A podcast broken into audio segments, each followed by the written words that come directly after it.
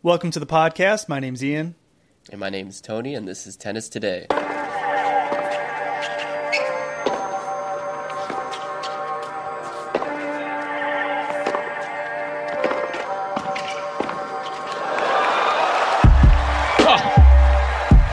about that? I was going to say there are moments when he switched off, and he switched off there, but then he produces a shot like that.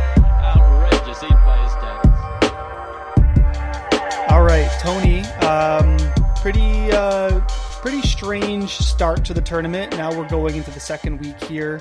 A um, lot of upsets on the women's side. I think you can really uh, categorize the women's bracket as just being wide open, and on the men's side, it's the complete opposite, totally stacked. And we talked about this a little bit in the last episode, um, but uh, pretty pretty wild. I mean, it's it's a really unique Australian Open. What do you think?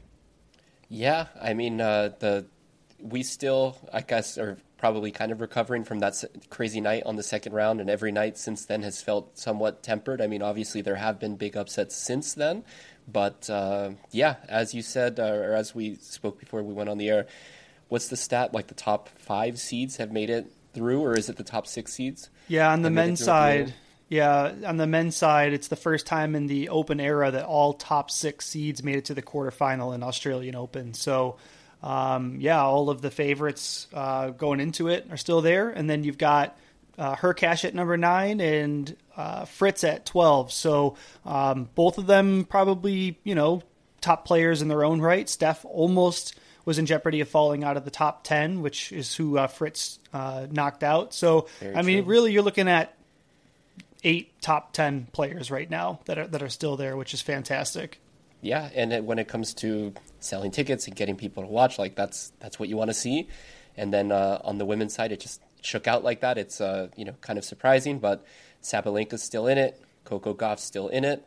Uh, those are going to be your big names. Barbara Krejcikova, if you're, you know, if you're into doubles and singles, she's still into both both events. Um, but yeah, outside of that, it's it's a little bit of like, all right, got to do some research and figure out who these players are.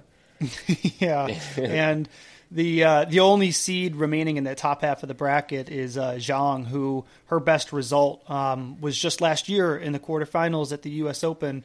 So um, she's matching her best, uh, and she's carrying over that momentum from last year into this year.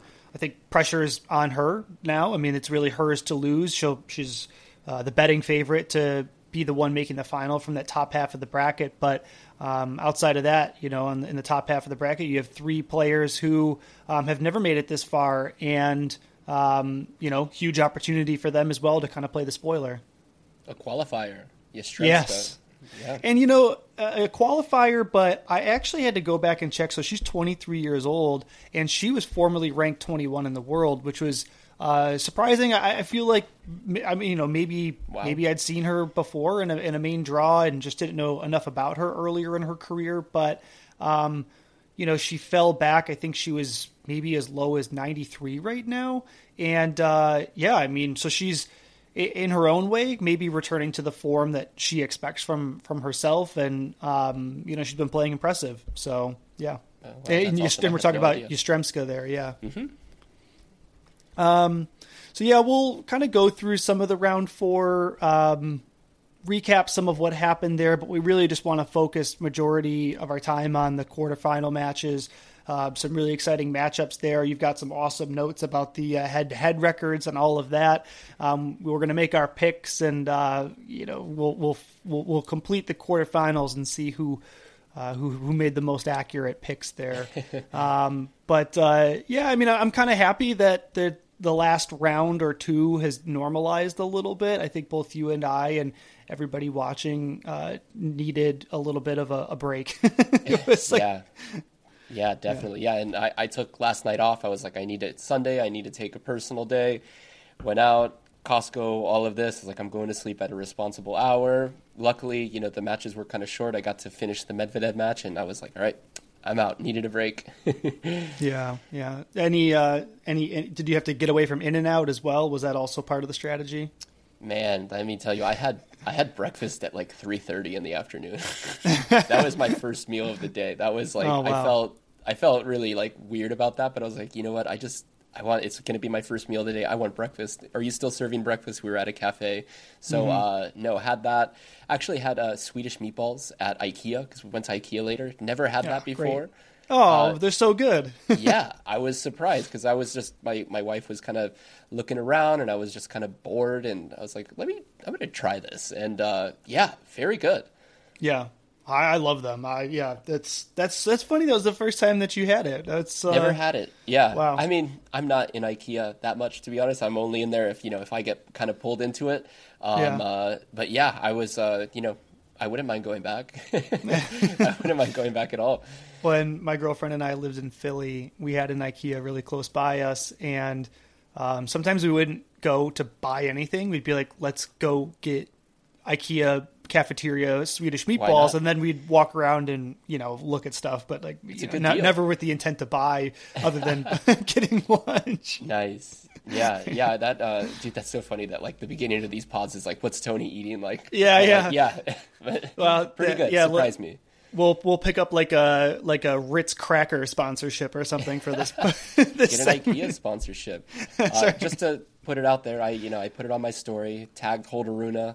Let's talk bags with the IKEA bag. He liked the post, saw it, Hmm. no response. So listeners, I'm still working on that. We're gonna try to get Holger on.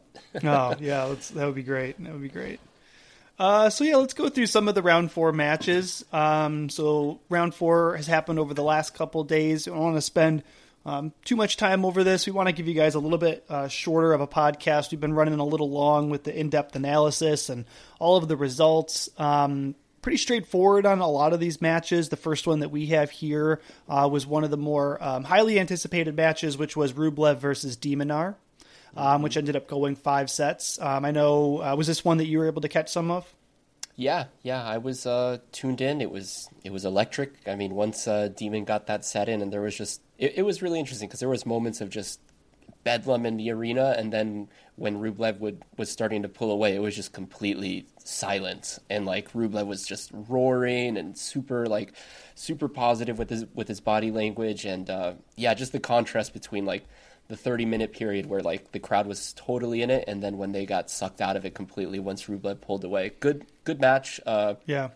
Brutal rallies not not a ton of like getting to the net and drop shots and cat and mouse just straight up baseline to baseline just you know offense Ripping versus it. defense Yeah, ripping it. I well, I was having to watch some of it, and I was kept on pulling my girlfriend into the room to watch some of the rallies because yeah, it was just really, really physical. You know, just both of them kind of going all out, hitting the ball back and forth, a lot of ground strokes, uh, great rallies. Um, brutal is a great word for it because it's just like it's one of those matches that you're watching and you can just feel the, the physicality and how taxing some of those rallies were.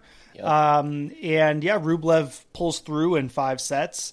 Um, it, it was it was a great match and, and happy for Rublev. Awesome celebration there with the you know open his mouth and wagging his tongue around. You know just just just like the visceral reaction of just having to fight through that match with so much grit. Um, yeah, it was it was great to see and um, kind of funny uh, interview on the court afterwards where they were asking you know.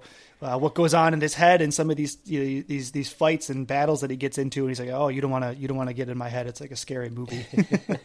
Yeah, yeah, he's uh he's great in those interviews and in off court the stu- off court stuff. On court, he can be super negative, super down on himself, hitting Yeah. himself, making himself bleed, punching the strings. Uh, Yeah. hasn't haven't seen much of that. This tournament has been pretty positive. Um, something to note, a rarity. He was cramping in the fifth set, even though he was he built a huge lead.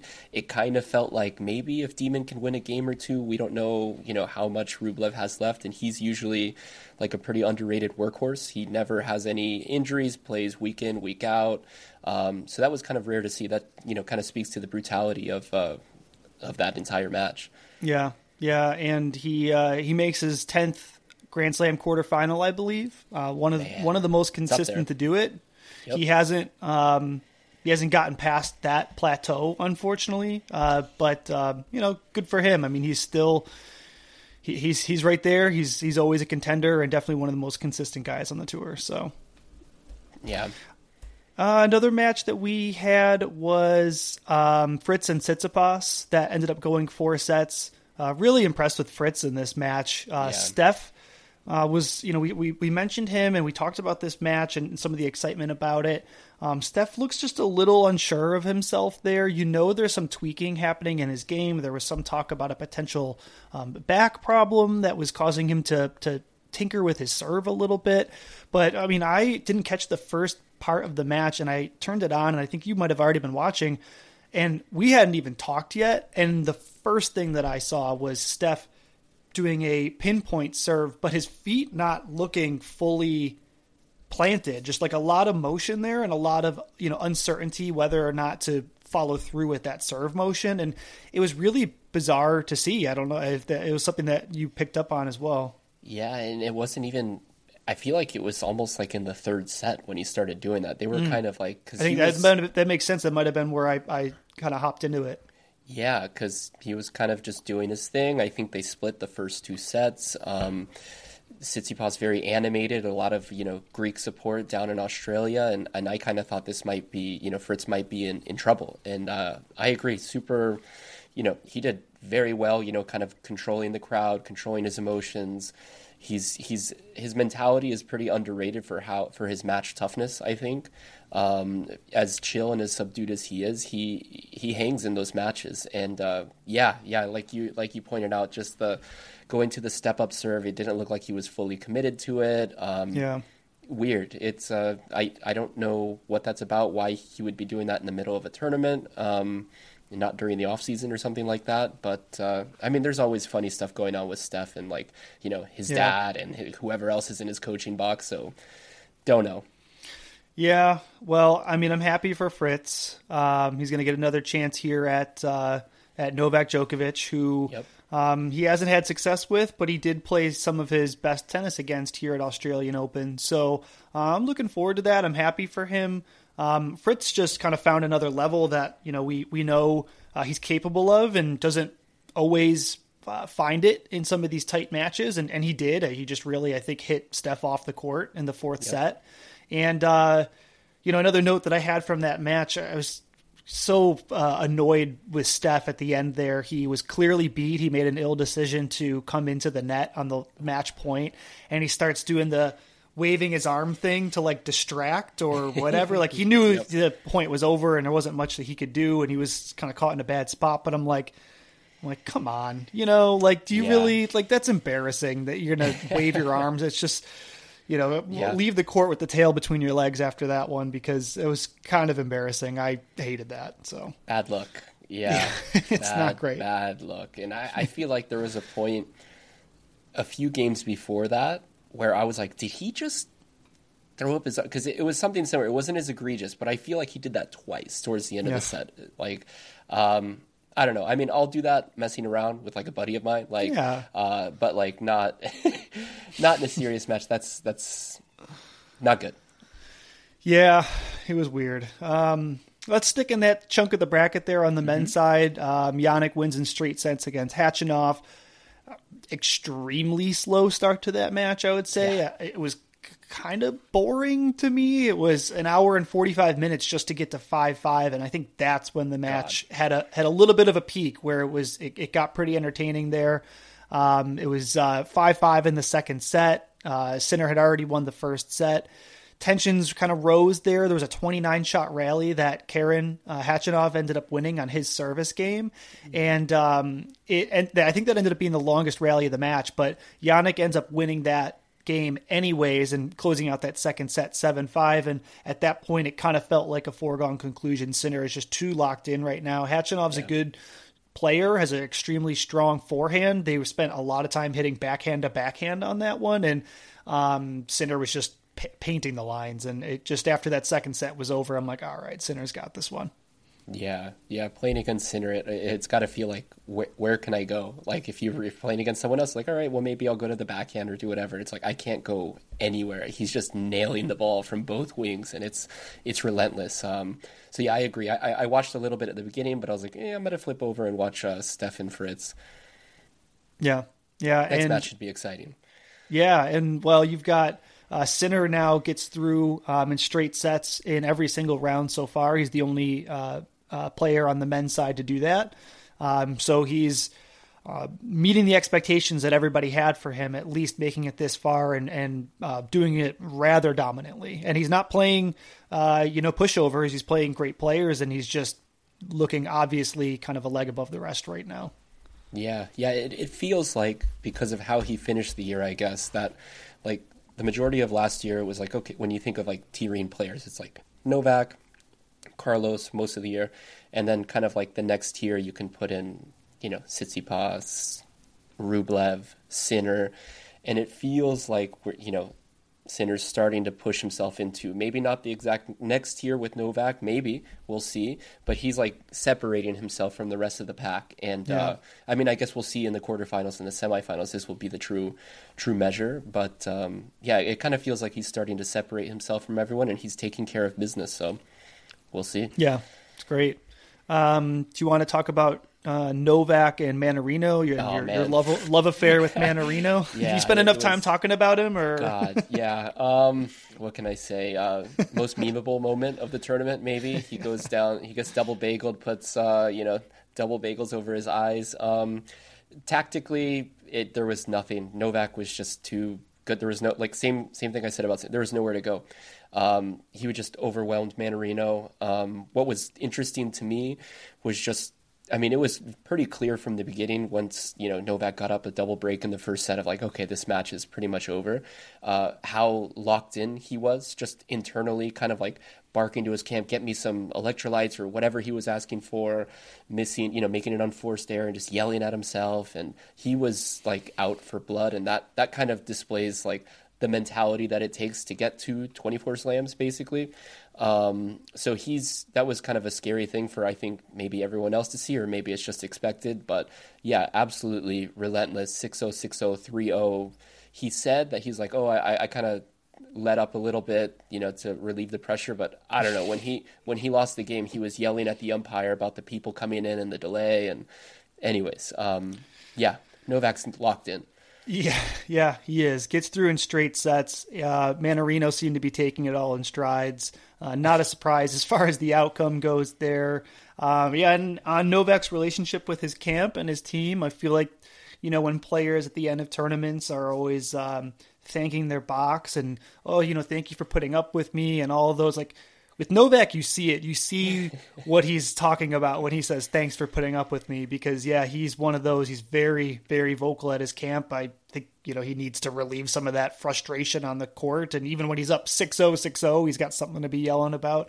Um, yeah. yeah. perfectionist. Even, you know. Yeah. Even uh, I got to watch a practice session at the U.S. Open. He was uh, played a practice set against Zverev, and you know he had whole team on the court with him, and he was like going at them. They were discussing yeah. something. I don't know what it was, but it, it wasn't. It's not. It's not just the match situations. It's it's probably day in day out. Um, yeah. yeah. So uh, not an exciting match. Probably if Shelton would have got through, it would have been maybe a little bit more entertaining tennis wise. But uh, yes, how it goes. Uh, RIP to the match we never got to see the uh, rematch between the two of them after U.S. Open last year. That was your meme, yeah. Sorry, that was a good one yeah, thank you. Yeah, I'm not much of a like creating a meme guy. That's kind of more your thing um, and your expertise. But I that one I was like, oh, I got this one. I got a good one. I appreciated that. Yeah. um. Yeah, I mean that's so. Those were the uh, the four matches from the top half of the bracket. That was the section that we were most excited about, and we were kind of locked in for those matches. The ones that happened last night, um, not as engaging. The other one that I had some uh, pretty extensive notes from was uh, Medvedev and, and Nuno Borges that went into four sets. Pretty textbook win overall for Medvedev. I mean, he wins the first set 6 3. There was a, a, really gritty second set, and these are the kind of sets and, and matches that you're really used to seeing Medvedev come out ahead in. And, and it felt really um, on par for what you see from Medvedev, where he just hangs in there a little bit longer, gets one more shot back. Uh, Borges was playing was playing great. I mean, he was uh, aggressively drop shotting and, and, hanging in there in rallies. The second set ends up going 67 minutes. It goes to a tie break. Um, and some interesting stats from that match that I was picking up on. Despite how you know how close it was, um, particularly in that second set, uh, Borges was hitting uh, three to one winners versus uh, Medvedev, so he was hitting more winners than he was. Wow. Uh, but he also was hitting three to one in unforced errors. So, kind of uh, emphasizes the strategy that Borges had going into that match. He knew it was going to take a, a, special effort for him to be able to contend and to win that match. I think he was okay with the mistakes that he was making because he knew that he really had to he had to go for it. And unfortunately, uh, with a player like Medvedev, he just he gets everything back. He can play so far behind the baseline sometimes and just really grind out some of these long rallies. And we've talked about this before. That's it's one of his strengths. He he doesn't mind getting into those long rallies. Um, so yeah, I mean, really really good second set. Um, the story from that match to me uh, was that third set, which was kind of bizarre. Uh, Medvedev's up 5 2. It looks like this match is over. He kind of let off the gas just a little bit. Borges kind of walked through that window um, and ends up winning that set. He wins uh, five games in a row, ends up taking the third set, forcing Daniil to have to play um, going go, play another set going into the fourth. So it was a little uncharacteristic of Daniil to kind of back off there. But I guess in his post match interview, he said, you know, hey, I just he's playing really well, and I I just kind of got a little tired there, and and maybe uh, credited the a lot of time that he's played on court to. Um, uh, you know that that lapse in his game there. But um, I've talked enough about that match. Uh, was anything from that from that one that you picked up on? Uh, no, that was great. That was pretty much it. I mean, yeah, Medvedev got a got a little squirrely when he was serving out for the match a couple times. Second serve got weird. Um, no, but that uh, if if you guys haven't listened to it yet, listen to that post uh, on court interview. It's it's great. Like Jim Courier, probably one of the better to do it, uh, is asking Medvedev about how he you know adopted his service uh, service return position, and uh, it's just very very interesting to kind of listen. I would love for like any players to just talk about tactics or anything like that, or just you know the reasons behind why they do what they do because uh, Medvedev was like super insightful about it and pretty open with it. So I I love that. Yeah, it was it was great. Um, I love Courier and and sometimes I roll my eyes a little bit with the questions that get asked. There was there was uh, uh, an on court interview. Um, I wish I remembered what match it was. It was one of the women's matches. And I thought the the questions were just really awkward and just didn't really offer any insight into the match at all. And yeah. like, kind of, I, I really, it's killing me that I can't think of it. But they had the player like address the crowd, and it was just, it was really strange. And like, I, I like Courier's angle playing yeah. on the personality of, of the player a little bit, getting getting under the hood and just kind of getting to understand that match. And I think from a fan perspective, that's more interesting too. Like, what is Medvedev thinking yeah. in that moment? What is, you know, what happened in that second set? Can you tell me a little bit about your where you're standing on your serve and how you got there? Um, and Medvedev's the perfect character for that because he's kind of he's laughing about it, he's poking fun of himself, and he's talking about you know the pros and cons to it. But yeah, I thought that was a really a great interview, and Jim Courier, you're right, is the perfect person for that. So yeah, yeah. If you uh, if we're able to start getting more credentials to uh, places, like you're you're gonna die inside when you hear some of the questions being asked at the pressers. Oh They're, my gosh, some of them are so awkward, dude. Like, like yeah. I'm not gonna call anyone out, but I, I've sat through a few of those, and I'm just waiting for my turn to ask a question. I'm just like, oh man, like this is this is rough. Oh. Poor poor player. Yeah, or just like when the questions are just like they don't really give you like the answer. Like, what are you looking for from an answer when you ask a player? You know how disappointing is it to not get past you know your result here from last year? It's like what do you what do you think? Yeah. Like what do you think you're what do, what do, what, what yeah. is the answer you're trying to get from that? You know, yeah. like it's yeah. So, it's an art form to ask a good question. It's uh, yeah. Some people make it look pretty easy.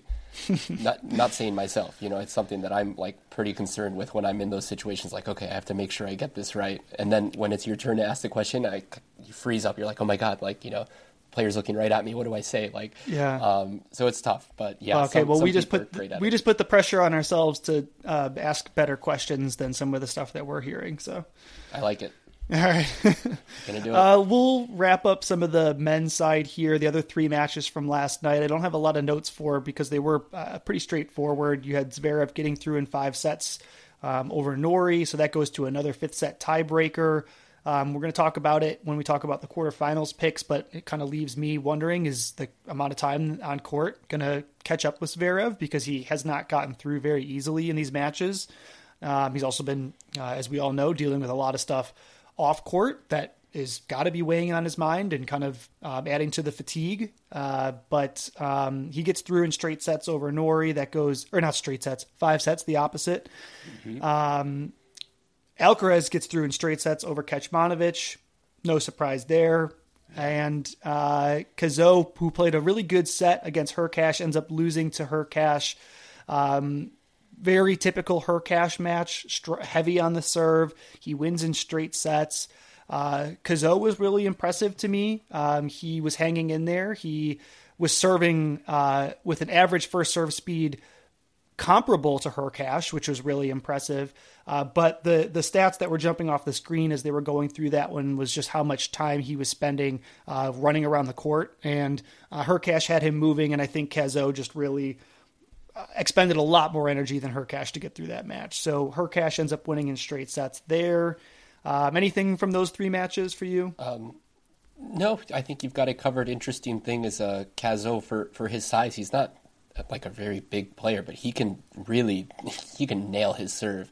Yeah. And um, I saw a thing about that. I guess he uh, he was like a very elite handball player when he was younger, oh. like national team into his uh, teenage years, and like um, like for those of you that maybe aren't familiar, handball in Europe is basically it's like in a way almost like soccer. There's a goal. Imagine maybe water polo without the water.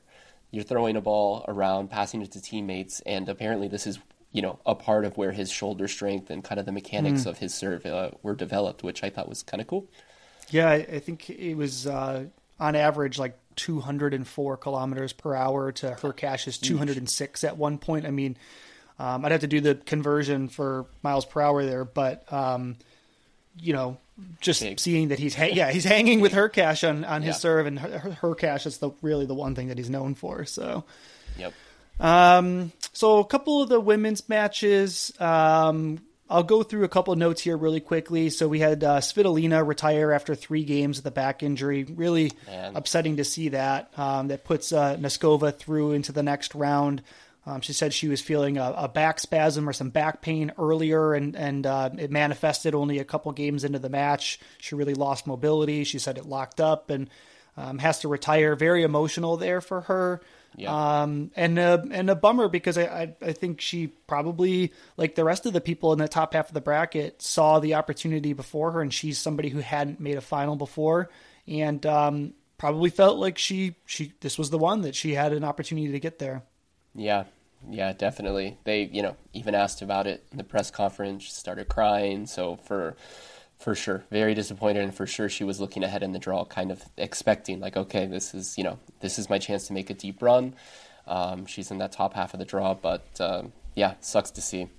Yeah, well, um, Ukraine is still well represented through a couple other players here. You had uh, Kostyuk winning in straight sets, and she's going to go on to play uh, Coco Gauff. Um, one of the things for uh, Kostyuk that I'm really excited about is she.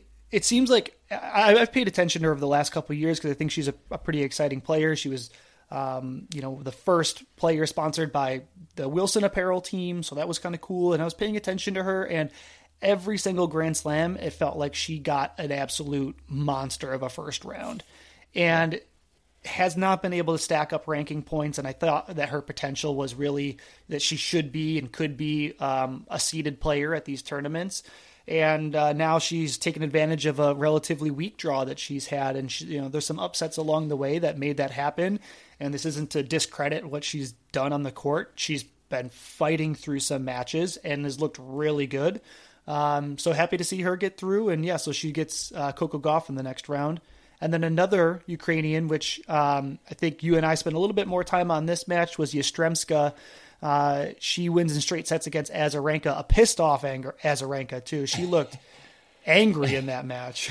yeah. Yeah, very irritated. Um, yeah, she Yastremska impressed me most in that match as she came back um, multiple times in there to to get that straight sets victory. Usually, you attribute a straight sets match to somebody being in general in control. She was down a break in the first set, 3 5, and ends up winning in a tiebreak. And then in the second set, she's down 0 3, wins the next five games in a row, and ends up taking the second set in, you know, 6 4. So some of that anger and frustration for Azarenka probably comes from the fact um, that she had leads in both sets. Probably felt like she should have won that match, and um, you know, Lex Svitolina, another veteran on the tournament who in the tournament who probably was looking at their section of the draw, thinking, you know, I got this. This is this yep. is mine to lose. So, um, you know, Azarenka visually frustrated, um, but really impressive stuff from Yastremska. Yep, the deepest run uh, from a qualifier that we've seen since Raducanu. I think it's got to be. That you know what I was wondering about that because be. the fact that she's in there as a qualifier and I'm I'm trying to make my picks for the quarterfinals. I, that U.S. Open is always in your mind. You're like, well, it could it could be a qualifier a qualifier in the final. You know, it, it's yeah. happened before. So yeah, why not? Um, sticking with the top half of the bracket there. So you had uh, Kalinskaya being uh, beating uh, Paolini in straight sets. Uh, you had uh, Zhang, who's now the last uh, seeded player in the top half of the bracket, beating the French player Dodin in straight sets. Um, right now, she's the favorite to make the final. We talked about yep. that. Um, so kind of pressure's on her. It's all it's hers to lose at this point. Um, bottom half of the bracket kind of played out the way most people would have expected. Um, you know, you've got Coco Gauff uh, playing Kostyuk. You have uh, getting through, um, and she is playing Krejcikova. And that was the other match that I probably spent the most time on in this round was Krejcikova and Andreeva. Um, I think you got a chance to watch some of that one as well. A little bit, fell asleep. Okay. Okay. not not because the match was not interesting, just late nights. Um, but yeah, I, I was I. Andreeva won the first set. Was that in three sets?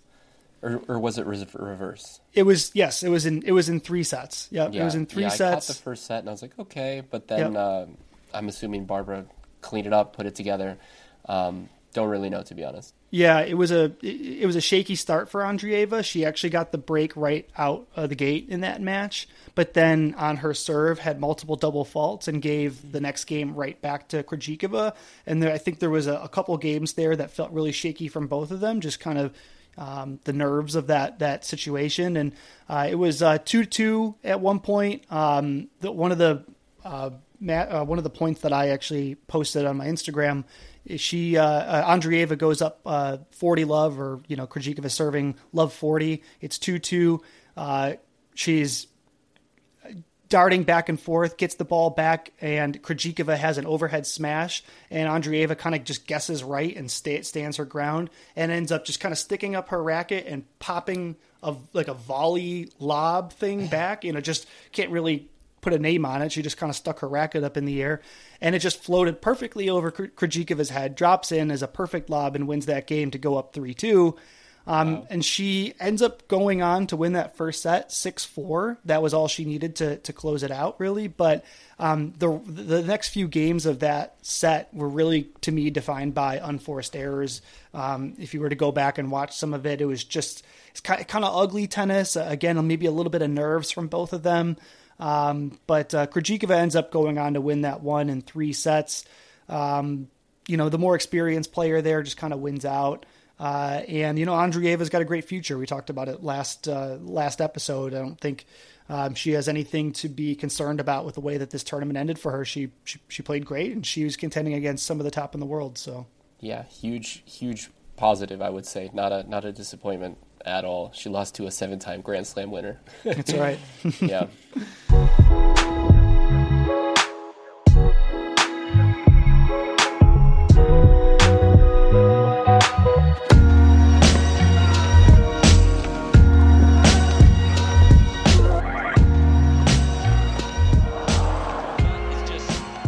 well, we'll spend the, the rest of the episode here talking about um, the quarterfinals. Um, it's going to be warm. So, yesterday was kind of a seasonably cool day in Melbourne. It was like 67, 68 or something like that.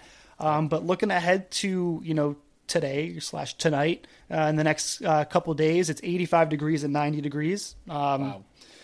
A little bit more like what you're used to seeing with, you know, Australia and Melbourne weather. Um, yep. We'll see if that has any impact on the matches here. I don't know. I'm just kind of looking at the quarterfinals. There isn't anybody that you know anybody that uh, I can think of that really struggles in the heat. Um, but uh, you know, something to keep an eye out. It's definitely going to maybe slow a few matches down and um, maybe play a factor somewhere.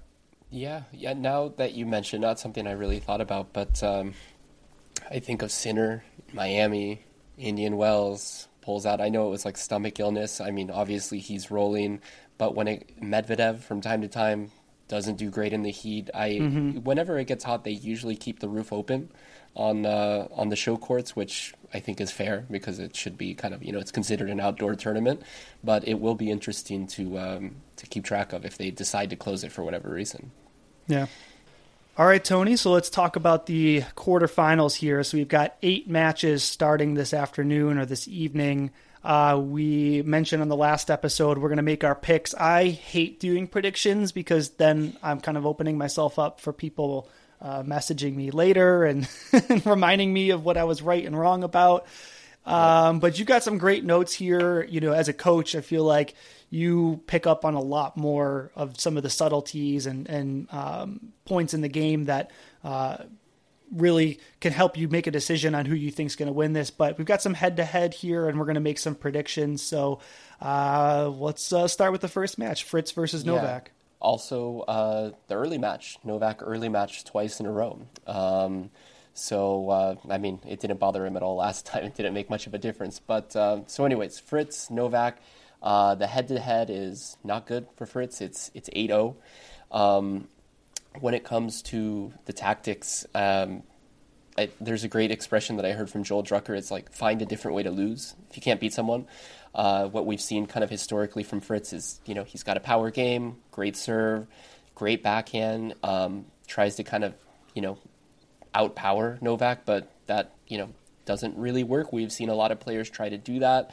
That's not a formula for success. It definitely hasn't been for Fritz. Um, the the thing I would look for is maybe he tries to get forward to the net more. I know that's not really his strong suit, but at this point you you have to try something different. At least try it. Why not? Um, there was an instance a few years back where, if you remember, uh, they had a great match at the Australian Open. It was the match where I think uh, was it the ab tear, and Novak had to leave the court, came back, but Fritz had him going into the the end of the fourth set, but Djokovic does what he does, and you know comes back, rallies, and wins the match. So. Um, yeah, I I mean, other than that, I don't really know. I have more mo- more notes than that, but basically, it's just going to be up to Fritz to trying something different and kind of hoping that maybe he can get ahead early in the match with a break and maybe have some self belief of like, okay, I, I can actually do this because I feel like if he if he gets down early, it might be tough because just the idea of like, man, I I've lost to this guy eight times in a row. Um, so we'll see. And so, what do you think? Who's your pick for that one? Um, Novak in four. I'll give I'll give Fritz a set because he is you know he he's got a good serve. He's mentally tough. I don't know if it's going to be sustainable over you know you know I don't I don't see him beating Novak in straight sets. I I don't know. I I still mm. think Novak in four. He, Novak's locked in. Yeah, I agree with you. Um, so my pick for that one's going to be Novak. Um, I'm going to say straight sets though. Um, as much as I you know, want to give some love to Taylor. Um, uh, you know, the the four set might be uh, where Novak, you know, lets that first set go. You know, how everybody thinks he's got a little bit of gamesmanship to him, but uh, yeah, uh, yeah, I think he's going to be really well rested after that match with Mannarino. Um, Fritz had to play pretty out of his mind in that that Tsitsipas match to close it out in four. Um, I think Novak's going to come through, but my pick for that one's going to be uh, in straight sets. So sorry, Taylor. yeah. Uh, next match we've got here is Rublev versus Sinner. Oh man, I'm excited for that. That's gonna be it's gonna be a late night. I might like take a nap and then wake up at one in the morning or whatever it ends up being. Mm-hmm. Um, so Rublev, or I'm sorry, Sinner rolling basically everything straight sets looks fantastic. Like i said he's trying to separate himself to become you know a tier one player put him on the same level as uh, novak and carlos. This is going to be a great measure of that because like rublev as you said is one of the more consistent players on the tour. Even though people see him going you know redlining his game he's still very consistent. He doesn't make a lot of unforced errors. Um, what is their head to head? Oh, this is kind of an interesting head to head.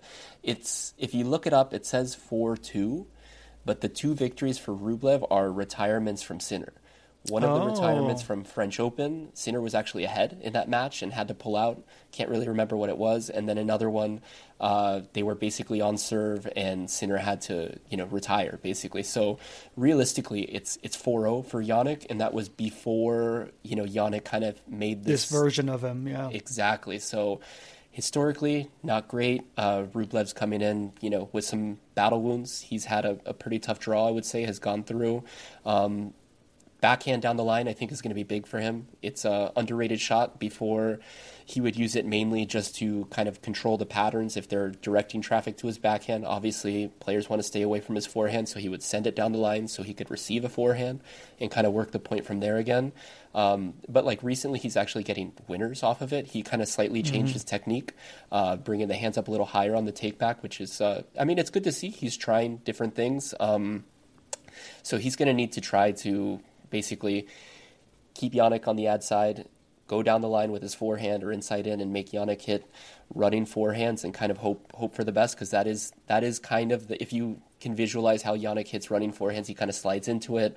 Sometimes he can leave it short. Sometimes it can be erratic. So um, yeah, that's maybe the best play for Rublev. Yannick, I, I don't think he really needs to do anything out of the ordinary. He's, you know, going to play big off of both wings. He can attack, you know, basically he can move Andre into the do side, into his forehand, into the weapon to open up some space on the backhand because Rublev basically defends his backhand just by slicing it. And we've seen Yannick pretty comfortably get to the net quite a bit. Uh, so when you know maybe on a 30 all or a deuce point, he might look to throw that in uh, just to kind of you know keep points short and you know find an advantage in some way rather than just rolling the ball out there and just trying to hit it hard and hit it through Rublev. Also, just we saw Rublev cramping. Um, this one, uh, what did I write down? Now, now since I'm talking about it, I kind of feel like, oh man, this is going to be a close match. Um, yeah, Yannick in four. Um, yeah, Rublev I think can hang, hang for a set or two. It might even be a straight sets. Don't know, but we'll say Yannick in four. We'll give Rublev a set. Yeah, I agree. I have Yannick in four on that one. Um, uh, there is like a an alternative reality that uh, I'm imagining Rublev finally getting through the quarterfinals and uh, kind of getting over the hump. And what better place for that than to upset one of the favorites for this? So I, I can kind of imagine that scenario and that storyline, and it tempted me to, to, to make that pick, but um, just so much less time on court for Yannick Sinner. So um, I think he's going to be the fresher of the two. And um, yeah, I, I'm with you. Yannick and four on that one. Yeah, gonna be some some heavy hitting, some huge, some huge forehands. Um, it's gonna be fun to watch, regardless. Yeah, and uh, that's those are the ones coming on tonight, right? We've got That- Fritz and Djokovic first. Yeah. Okay. Great. Great. Um, nice. Yeah, that's great. I'm so yeah, excited. Yeah, tonight's gonna be. Yeah, that's why I'm happy to be well rested. Yeah, for sure. Uh, so moving to the bottom half of the of the uh, the bracket for the men's side, we've got Hurkacz versus Medvedev. Man, are you ready for some tie breaks? Yes, for sure. Yeah. Um, so Medvedev, as we said, coming in, he hasn't played a, a, a match where it's like you know like what we saw with Novak. Like, all right, he's on, he's locked in, little squirrely here and there. Um, Hubie obviously has played you know five setter, four setter. Um, tactically, I think uh, it, what's interesting if you were to kind of make a mold of a player, kind of similar. Uh, big serve. I think I think Hubie's serve is a little bit better, but big serve likes to stay on the baseline. Great backhand, can kind of counter punch. Forehand is decent, but not exactly a weapon.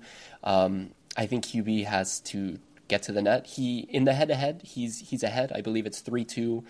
All of their matches except for one has had multiple tie breaks in it. Um, Medvedev, I think, I think he just needs to kind of get out there and try to find some feel for the court. He was complaining about his strings, how he couldn't grip the ball. Um, it's going to be an interesting matchup. I mean, Hubie's going to be in, in every set because of the serve. Uh, it's kind of on Medvedev's serve. How how well is he going to is he going to have a high first serve percentage? Is he going to have to play a lot of second serves and defend it? Um, Hubie's going to, I would imagine, try to get to the net a lot, and then it, it's just up to can Medvedev find find passing shots from his deep position. So um, it'll be interesting. I uh, I think it comes down to kind of Medvedev's going to make adjustments throughout the match as he typically does. I think Hubie's going to kind of just go out there and just you know try to be aggressive because um, if he tries to rally with Medvedev, that's not that's not going to work. Um, as you know, as off as Medvedev has been, so um, it's going to be a you know a pressure cooker, a lot of tie breaks. I'm going to give the mental edge to uh, Medi, just because of Grand Slam experience. He's shown a lot of grit to kind of get through these matches so far. If he can hang, uh, you know, physically without any issues. Uh, so I've got uh, Medvedev in five, but could go either way. Yeah, uh, this is another one where I can imagine a scenario where you're right, Hurkacz and his big serve. He's get he's he's used to getting into those tiebreak scenarios and used to these um, you know kind of grinding matches. I don't know. I wanted to try to find it. I couldn't find his five set record uh, over the course of his career. I feel like he doesn't come out on the top of those, um, and that's kind of a trait with some of the bigger servers. They get in these really long matches. They might not have as extensive of, of a uh, toolbox as a player like Medvedev, and if the other player, you know, such as Medvedev in this instance, could hang on just a little bit longer, kind of champion through some of those really long games. I, I am with you. I, I can see Medvedev winning. Um, I could also see the match time catching up to Medvedev. He mentioned that in the way that he let that match versus Borges, that third set, kind of go there. Um, you know, if a big server can really dis- disrupt somebody's rhythm, and you, you might get some uh, shorter points, which is where uh, Medvedev usually his strong point is getting into those longer rallies. I think if Hurkacz can kind of keep the points short, serve the way that we know that he can serve. We've also seen Hurkacz play really well on hard courts. He won Miami Masters. He doesn't mind the heat, and you mentioned Medvedev does. Medvedev's standing 400 feet behind the baseline in the shade, and he's going to want to do that when it's 90 degrees in a couple days. So I'm this is the first one where I'm going to factor in the weather here, and I'm going to say Hurkacz. I'm going to say Hurkacz in four. I think nice. he might frustrate Medvedev, and I don't know that Medvedev's going to have the energy to um, to turn it around. So I'm going to go Hurkacz in four on this one. Nice. I, I said that I was a Hurkacz fan uh, last episode two, so I this couldn't say true. that and then pick against him. So this is that's fair enough. I mean, I've got I've got Med's picture behind me. I don't. yeah, fair enough. Oh, and yeah, I've got a Hurkacz picture. No, I don't. Do you really? Um, I was like, no way. No. Like, no. nice guy. I met him. I was going through hotel in New York during the U.S. Open, and like a door opened, and it was Hubie, and I was like, oh, oh hi and he was like yeah. hi how are you and I, was, I felt so awkward because like you're literally coming out of your hotel room i'm not trying you know like all yeah. right have a good day man like but yeah. he was he was really cool about it yeah no he seems great so yeah he'll he'll be my pick we couldn't have the exact same pick so i wanted to put Hurkacz in there uh, last one on the men's side you've got um, Zverev and Alcaraz um, yeah. yeah what do you got on this one um Man, I mean, basically, what did I? This was the, the least extensive of the notes that I put down. Um, yeah, he needs to avoid the forehand to forehand with Carlos and hope Carlos is off. Kind of. I mean, I know I know Zverev's a better player than that, but just with the, the amount of time he spent on court, um, he obviously great serve, great backhand. But when you're when you're playing against Carlos, and especially as good as he's looked so far, it just feels like he ha- he can beat you in three, four different ways if something isn't working. And also, Carlos is very good about adjusting tactics. So um, I've got Carlos in straight sets just because he can, you know, he can basically push Zverev deep into the court with his forehand, make him move around, drop shot, get to the net. Um, yeah, least extensive notes there. I think it's Carlos in straights. Um, yeah. Yeah, I'm with you. Um, Carlos looks good. He's cruising, spent a lot less time on court. Um, you know, he's the other one that they're going to be out there. It's probably going to be the evening match, uh, so it's not going to be as hot for them. Not going to be as much of a factor in this match. Um, I'm with you there. I think Carlos pulls through. Um, I'll, I'll, I'll agree with you. Straight sets.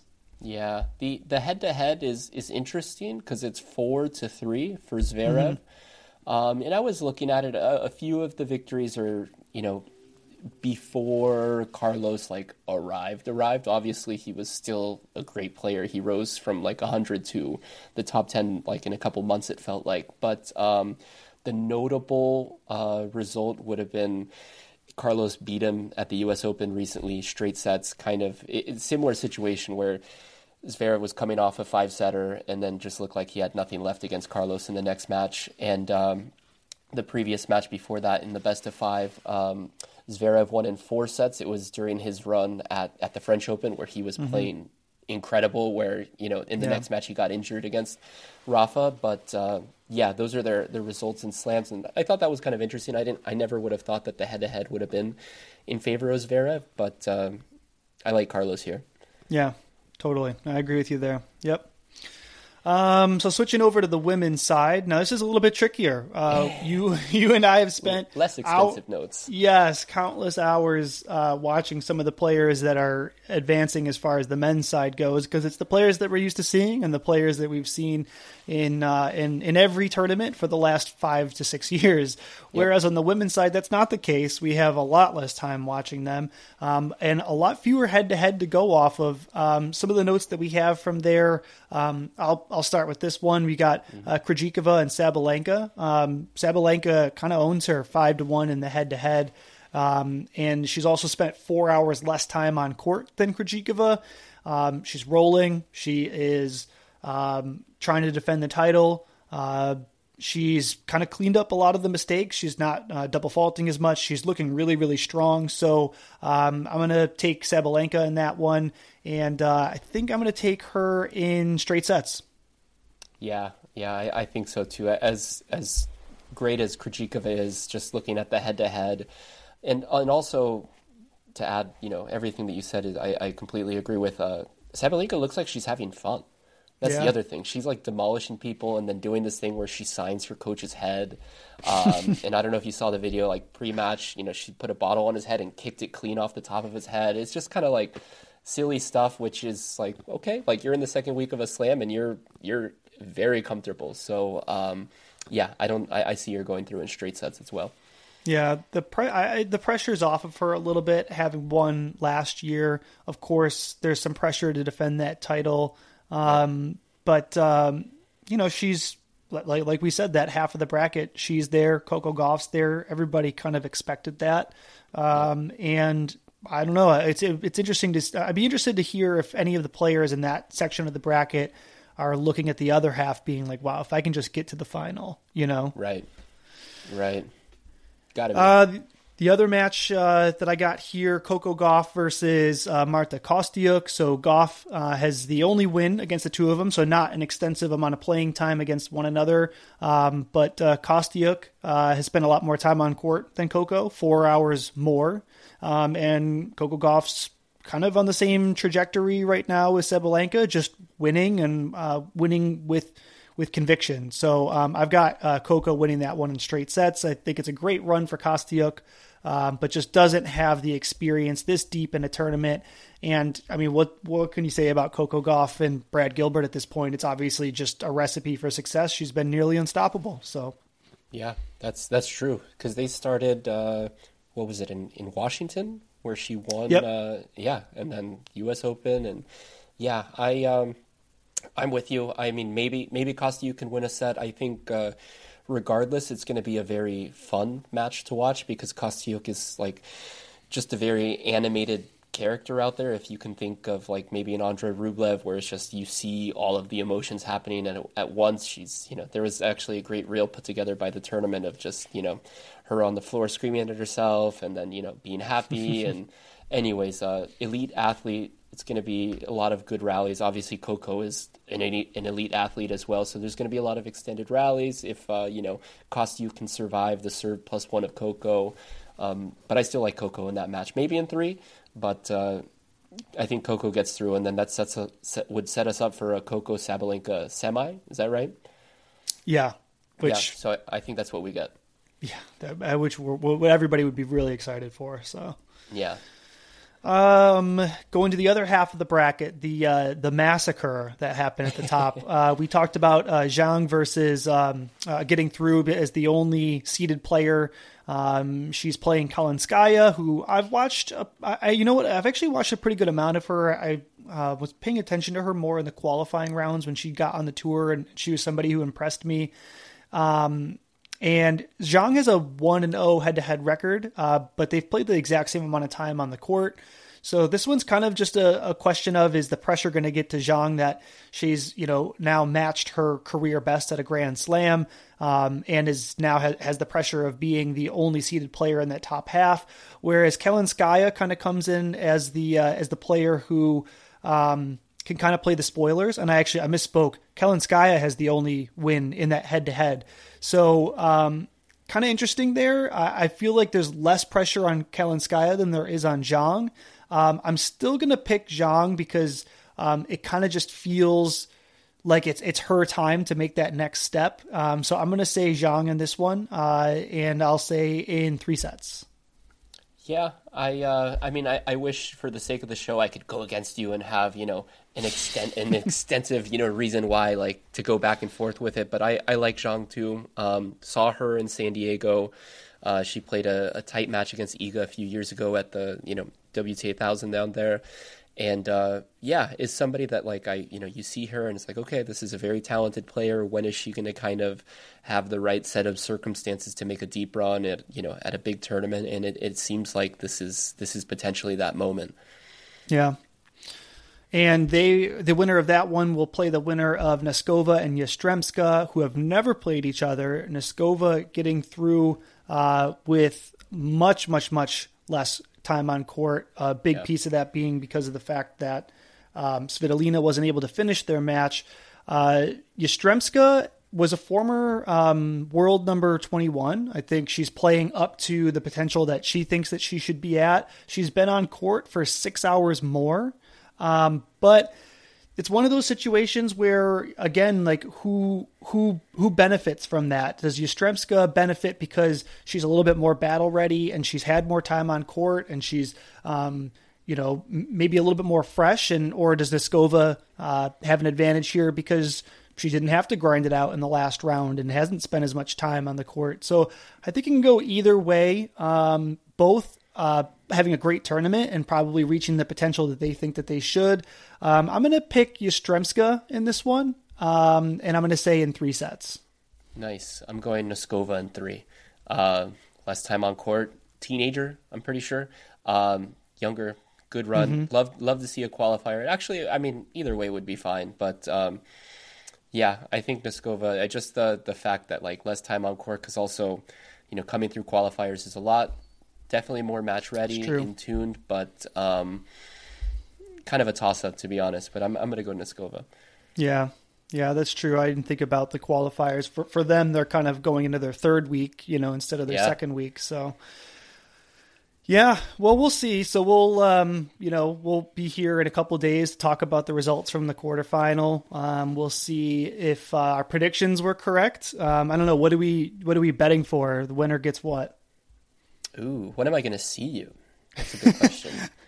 uh, uh we'll San go, Diego. We'll San Diego okay. Open. Okay, we'll we'll go to dinner. Uh, you like barbecue? Yeah, I love barbecue. Of course, Phil's Barbecue down in San Diego is the move. Oh, okay. Great place. Yeah, God, we, we could do that. We can. How about this? We'll go like a running tally between these picks, the semifinals, and then the yeah. finals. Oh, I that, like that. Okay, I like that. We'll keep a running tally. Nice, nice.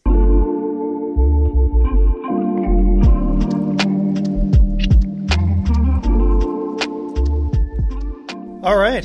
Well, I think that's it for today. Nice. Yeah. I wanted to shout out, um, you know, first of all, again, thank you to everybody that's been listening and giving us feedback. Um, I also wanted to shout out uh, in this episode our music for, uh, if you haven't noticed, we've been using uh, similar music from episode to episode. That is a producer from Madrid, Spain, uh, called Linfion. Um, he somebody that messaged me about a year ago saying how the my Instagram was kind of inspiration for him to make this tennis inspired uh, lo-fi lounge kind of trip hop music, and um, I finally got around to checking it out when we started this uh, this podcast because I was thinking, no, no, what what music are we going to use? And um, reached out to him. He was super cool about it. Was totally okay with sending me the uh, the files and allowing us to use it. So um, I think it's a perfect fit. and I, uh, yeah. you know, he puts little samples of of matches playing in the background, which is kind of cool. And um, you know, wanted to shout that out. If you guys are liking the music, go check out Linfion. And uh, yeah, I think that's it for the episode. So, Tony, it's been fun. It's been a good one, man. I'll see you. Uh, well, we'll be talking later, but I'll see you on the pod in a couple days. All right, sounds good. See ya. See ya.